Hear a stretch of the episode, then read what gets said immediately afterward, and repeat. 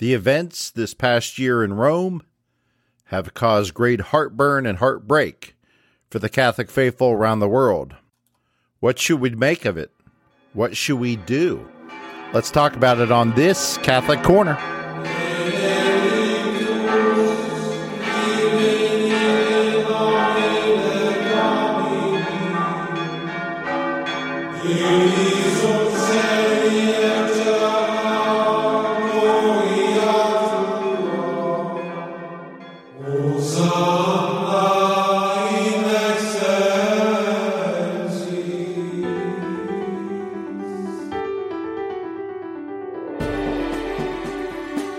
Welcome to the Theory to Action podcast, where we examine the timeless treasures of wisdom from the great books in less time to help you take action immediately and ultimately to create and lead a flourishing life. Now, here's your host, David Kaiser. Hello, I am David, and welcome back to this Catholic Corner, the first Catholic Corner of 2024. And indeed, as we talk about everything that happened in this last year, 2023, it seems that since the stalwarts of orthodoxy, that of the great theologian, Pope Benedict XVI, and the giant of a man, physically and spiritually, the great Australian Cardinal George Pell, when both of these giants left the world stage to enter their heavenly reward at the beginning of 2023, it was as if all the devils in the world had been released because we saw some theologically crazy things happen in 2023. Weird pronouncements, confusing explanations, and then ultimately we had the synod of synodality that still to this day no one can explain what is happening there. And we still have another year to go they're going to reconvene it for the second year here in 2024. So, with all that backdrop and content, I thought it best that we present our first Catholic Corner of 2024 to reset everything and to provide us a very good baseline, a firm, solid foundation of a baseline, a Catholic baseline. So, with all that, let's go to our first pull quote from our book. About dawn on the following day, two dark figures were moving along the Appian Way toward the Campania. One of them was Nazarius, the other the Apostle Peter, who was leaving Rome and his martyred co religionist. The sky in the east was assuming in the light tinge of green, bordered gradually and more distinctly on the lower edge with a saffron color silver leaf trees, the white marbles of villas, and the arches of the aqueducts stretching through the plain toward the city were emerging from the shade. The greenness of the sky was clearing gradually and becoming permeated with gold. Then the east began to grow rosy and illuminate the Alban hills, which seemed marvelously beautiful, lily colored, as if formed of rays of light alone. The light was reflected in trembling leaves of trees, in the dwell drops. The haze grew thinner, open, opening wider and wider views of the plain, on the houses dotting it, on the cemeteries, on the towns, on the group of trees, among which stood white columns of temples. The road was empty. The villagers took vegetables to the city, had not succeeded yet, evidently in the harnessing beast to their vehicles. From the stone blocks with which the road was paved, as far as the mountains, there came a low sound from the bark of shoes on the feet of the two travelers. And let's stop here. This is the opening of chapter 69 in the Henry Sienkiewicz classic novel Quo Vadis. Now, if you don't know who Henry Sienkiewicz was, well, let me help you there. Henry Sienkiewicz was an epic Polish writer born in 1846 he grew up in a Poland that was ruled by the Russian installed Congress in his home country. And then by the late 1870s, he had traveled to the United States where he had sent back travel essays that gained him popularity with his Polish readers. Eventually, he would begin writing novels that made him one of the most popular Polish writers in the 19th and 20th centuries. It was in 1905 that he won the Nobel Prize in Literature. Of his books in Poland, he was best known for his trilogy series, a series of historical novels set in the 17th century Polish Lithuanian Commonwealth. Those titles were With Fire and Sword, The Deluge, and Sir Michael. These three works stirred up a Polish nationalism and patriotism that was pushing the envelope in that time and context. Written between 1884 and 1888, these novels would weave fact and fiction and and put and help the Poles know that their patriotism and their history was important. Sienkiewicz later said that one of the goals of his writing of the trilogy was to encourage and strengthen Polish national confidence against those occupying powers of Russia. Then comes our book that we're covering today, Quo Vadis, written in 1896. The story is set in early Christianity Rome under the Emperor Nero's reign. As with all great novels, there is a love story, and why not? it tells of a young Christian woman, Lygia, and Marcus Vinicius, who was a Roman patrician. It's a captivating story. It's very well written with plenty of twists and turns. And if you like love stories, this is a classic. It's a classic otherwise, too. But it's especially so if you're a Christian, as you would love the details of how life was lived under the persecution of a Roman emperor in the infancy of the religion that was just getting its sea legs, so to speak. And obviously, it's a historical novel, so you can't take everything as fact, but it's a good portrayal, and many historians have pointed to it as a good portrayal of what life could have been like for any early Christian. But let's go back to the book to hear more of this great writing. Then the sun appeared over the line of hills, but at once a wonderful vision struck the apostle's eyes. It seemed to him that the golden circle, instead of rising in the sky, moved down from the heights and was advancing on the road. Peter stopped and asked, Seest thou that brightness approaching us? I see nothing, replied Nazarius. But Peter shaded his eyes with his hand and said after a while, Some some figure is coming in the gleam of the sun. But not the slightest sound of steps reached their ears. It was perfectly still all around them. Nazarius saw only that the trees were quivering in the distance, as if someone were shaking them, and the light was spreading more broadly over the plain. He looked with wonder at the apostle. Rabbi, what ails thee? cried he with alarm. The pilgrim's staff fell from Peter's hands to the earth. His eyes were looking forward, motionless, his mouth open. His face was depicted in astonishment, delight, and rapture. He threw himself on his knees, his arms stretched forward, and this cry left his lips O Christ, O Christ! He fell with his face to the earth as if kissing someone's feet. The silence continued long. Then were heard the, wo- the words of the aged man, broken by sobs. Quo vadis Domini? Where are you going, Lord?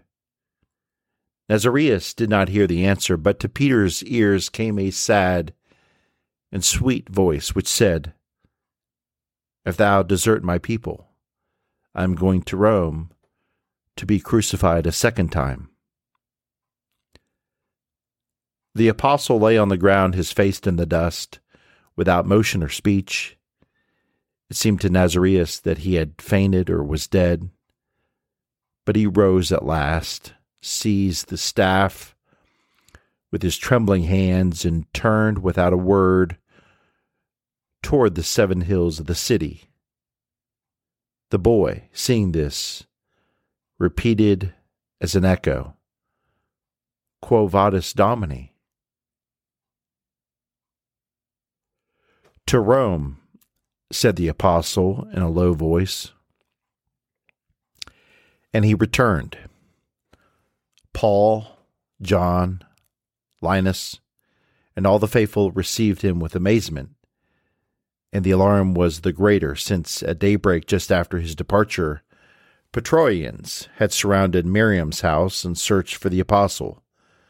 But to every question he answered only with delight and peace. I have seen the Lord. And that same evening he went to the Ostian cemetery to teach and baptize those who wished to bathe in the water of life. And thenceforth he went there daily, and after him went increasing numbers. It seemed that out of every tear of a martyr, new confessors were born, and that every groan on the arena found an echo in a thousand of beasts. Caesar was swimming in blood. Rome and the whole pagan world was mad. But those who had enough of the transgression and the madness, those who were trampled upon, those whose lives were misery and oppression, all the weighed down, all the sad, all the unfortunate, came to hear the wonderful tidings of God, who out of love for men had given himself to be crucified and redeemed their sins. When they had found a God whom they could love, they had found that with which society of the time could not give anyone happiness and love. And Peter understood that neither Caesar nor his legions could overcome the living truth, that they could not overwhelm it with tears or blood, and that now its victory was beginning. He understood with equal force why the Lord had turned him back on that road. That city of pride, of crime, of wickedness and power was beginning to be his city, the double capital from which would flow out upon the world government of souls and bodies. Oh, such great writing. I hope you like it as much as I did reading it again for you. There's nothing better than good historical writing. And obviously, we don't know if this actual event took place. Uh, there's much speculation. Um, it's come down through oral history and oral tradition that it did happen, but it's not recorded in uh, the Bible. And we do have, by tradition, we do have a church along the Appian Way that uh, it is said marks the spot where Peter encountered our Lord and this event took place. But again, we don't know if that's fact or fiction. I think it provides for wonderful historical writing. And again, I hope you liked it as much as I did reading it again for you. I read this book way way back at the at my brother's recommendation. Didn't know who Henry Sienkiewicz was. Uh, my brother had read it and recommended it to me, and it was a fascinating tale. I was intrigued, loved every minute of it. It is a classic, so I wanted to share that with you. And as we transition, let us ask some relevant questions, especially to ourselves. What does this say about our own time period? Now, many believe, with the recent document coming from the Holy Father in his dicastery, the doctrine of the faith, that allows for the blessing of same sex couples. And now that there's a further clarification document that has been released, there's a great deal of confusion about this, all of this. And frankly, there's been a great deal of confusion that has been piled on top of more and more confusion for the last 10 years of this pontificate. I thought the U.S. Catholic Conference of Bishops missed a golden opportunity to seek clarity and to help out the U.S. Catholic faithful, but even good bishops, uh, like my own here in Columbus, Ohio, were led astray to say that this document doesn't say what it clearly does say. I'd urge you to read the document. I'll put a link in the show notes. And other bishops throughout the world have come to a different decision. Uh, they seem to have more clarity or see clearly what this document actually does say. Many of these are especially the African bishops. As a unity, the African bishops are probably the most persecuted Christians in the world, perhaps save China, since the Holy Father abandoned Chinese Catholics with his secret agreement with the current administration of China, the communist administration. But the Africans have seen clearly what this Holy Father is doing and the doublespeak that's happening, and where he is taking the church in as a unity, as a conference, they have said no. So this all begs the question what are we to do? What can we do when the church is going in a wrong direction that we think it should go? Well, if we are Christian, and most especially if we are Catholic, we have a long tradition of what to do. Certainly from our Catholic theology and from the Bible, we know from our baptism that we are named children of God. As Saint or as Second Peter 1 4 tells us, for through baptism we are partakers of the divine nature. The baptized members are of a quote chosen race, God's own people. You can see 1 Peter 2 9 and 1 Corinthians 12 12 for that, as well as Romans 12 4 and 5. Now, if we were to pull back in a, in a much wider view, going all the way back to the book of Genesis, we know that God made each and every human being in his image and likeness. See Genesis 127 and 128. And he pronounced all of that as not only good, but very good. It's a key word. He said it was not only good, but very good. In fact, let's grab that quote. Pulling out my Didache Bible, uh, my Ignatius Bible edition from the Midwest Theological Forum and from Ignatius Press, which I believe is a very good translation. We're turning to Genesis 1 26. Here we go. Then God said, Let us make man in our image, after our likeness, and let them have dominion over the fish of the sea, and over the birds of the air, and over the cattle, and over all the earth, and over every creeping thing that creeps upon the earth. So God created man in his own image. And in the image of God he created them, male and female he created them. And God blessed them, and God said to them, Be fruitful and multiply Fill the earth and subdue it, and have dominion over the fish of the sea, and over the birds of the air, and over every living thing that moves upon the earth.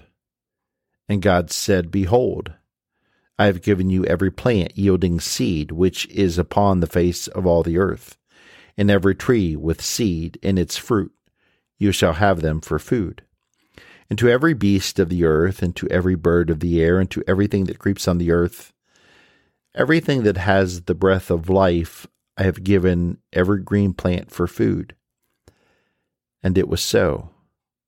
And God saw everything that he had made, and behold, it was very good. And there was evening, and there was morning, a sixth day. So, human creation is the pinnacle of God's creation. So, as the pinnacle of God's creation, and with the coming of our Lord Jesus Christ, his Son, to redeem us and essentially create, create us to be children of the Father, is completely different than any other religion. No other religion makes this bold of a promise to be children of God. So we can't fall into the blind spot of religious indifferentism where every religion is the same as the other. They all just have their own way of getting to God. That's problematic. So we have to be on guard to that. But as human persons can say that they are children of God for having been created by God, that takes some humility, and that's a good thing. But then for Christians, through the sacrament of baptism, we are further marked, indelibly marked ourselves as children of God, infused with His grace, and upon receiving those graces as we live our lives continually, as long as we don't sin against God our Father. So, as children of God, who see his physical church on earth and its leadership going a different direction than the way it should be going, what are we to do? It's the perennial question. Well, our Lord gave us some great advice in this area. He said, Deny yourself and take up your cross and follow me. In fact, let's go to our Didache Bible again to pull that quote. Uh, from Matthew 16 21. Here we go. From that time, Jesus began to show his disciples that he must go to Jerusalem and suffer many things from the elders and chief priests and scribes and be killed and on the third day be raised. And Peter took him and began to rebuke him, saying, God forbid, Lord, this shall never happen to you. But he turned and said to Peter, Get behind me, Satan. You are a hindrance to me, for you are not on the side of God, but of men. Then Jesus told his disciples, If any man would come after me, let him deny himself and take up his cross and follow me.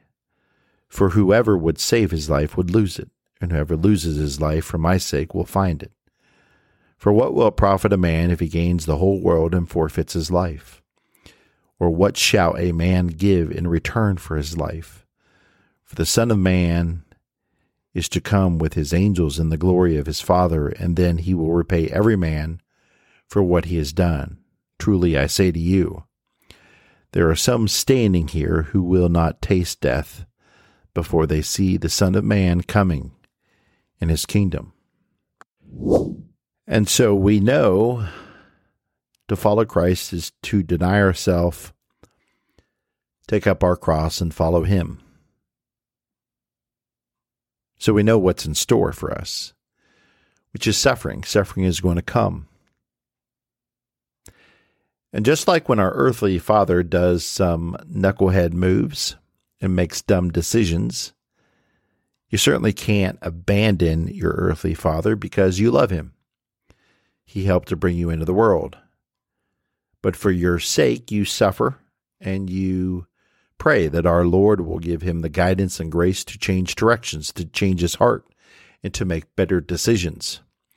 So, we too, Catholics and Christians, when we see the leadership in Rome making dumb decisions and judgments that don't align with the church's mission of saving souls while here on earth, and by not following the commandments of Christ and his teachings, then we have to suffer. And keep denying ourselves and keep taking up our cross with faith and offering these things up for our Lord and for the leadership in Rome. So, in today's Catholic Corner, as more and more confusion and bad decisions are sure to come out of Rome, with certain decisions especially with the synod of synodality. Let us follow the example of so many saints who, down through the ages, continued to hear the words of Christ Deny yourself, take up your cross, and follow me. And with this great modern classic written by Henry Sienkiewicz, we will remember those famous lines written in all of human literature. He threw himself on his knees, his arms stretched forward, and this cry left his lips O Christ, O Christ. He fell with his face to the earth as if kissing someone's feet. The silence continued long, and there were heard the words of the aged man, broken by sobs. Quo vadis, Domini? Where are you going, Lord? And we will know the answer. If thou desert my people, I am going to Rome to be crucified a second time. To our leadership in Rome, The Christian faithful all over the world is asking the same question now. Quo vadis, Domini?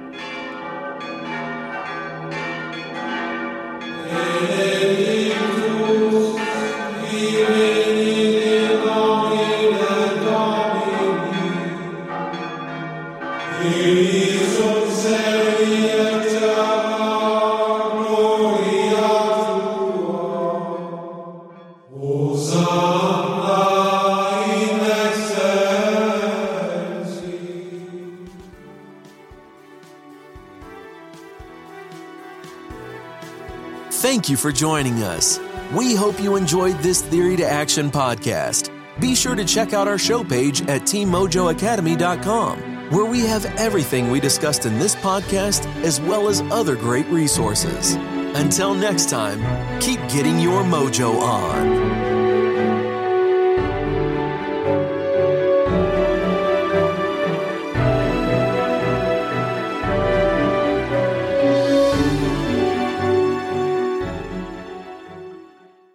Are you a voracious reader who yearns for a deeper understanding of your favorite books? Or perhaps you're a busy professional seeking to enrich your knowledge but short on time. The Mojo Academy 2.0 is your perfect solution. Our revamped service now includes beautifully designed monthly written reviews and PDF format to accompany our popular audio reviews. These aren't just summaries. These are comprehensive and insightful explorations of each book, packed with the actual quotes from the book to enhance your understanding. With usually 69 pages per review, they are perfect reference tools to take your learning to the next level. Get your free Mojo Academy review in written format at teammojoacademy.com or click on today's show notes for that free link. Again, teammojoacademy.com or click on today's show notes and you will see the link for the free written review. Get yours today.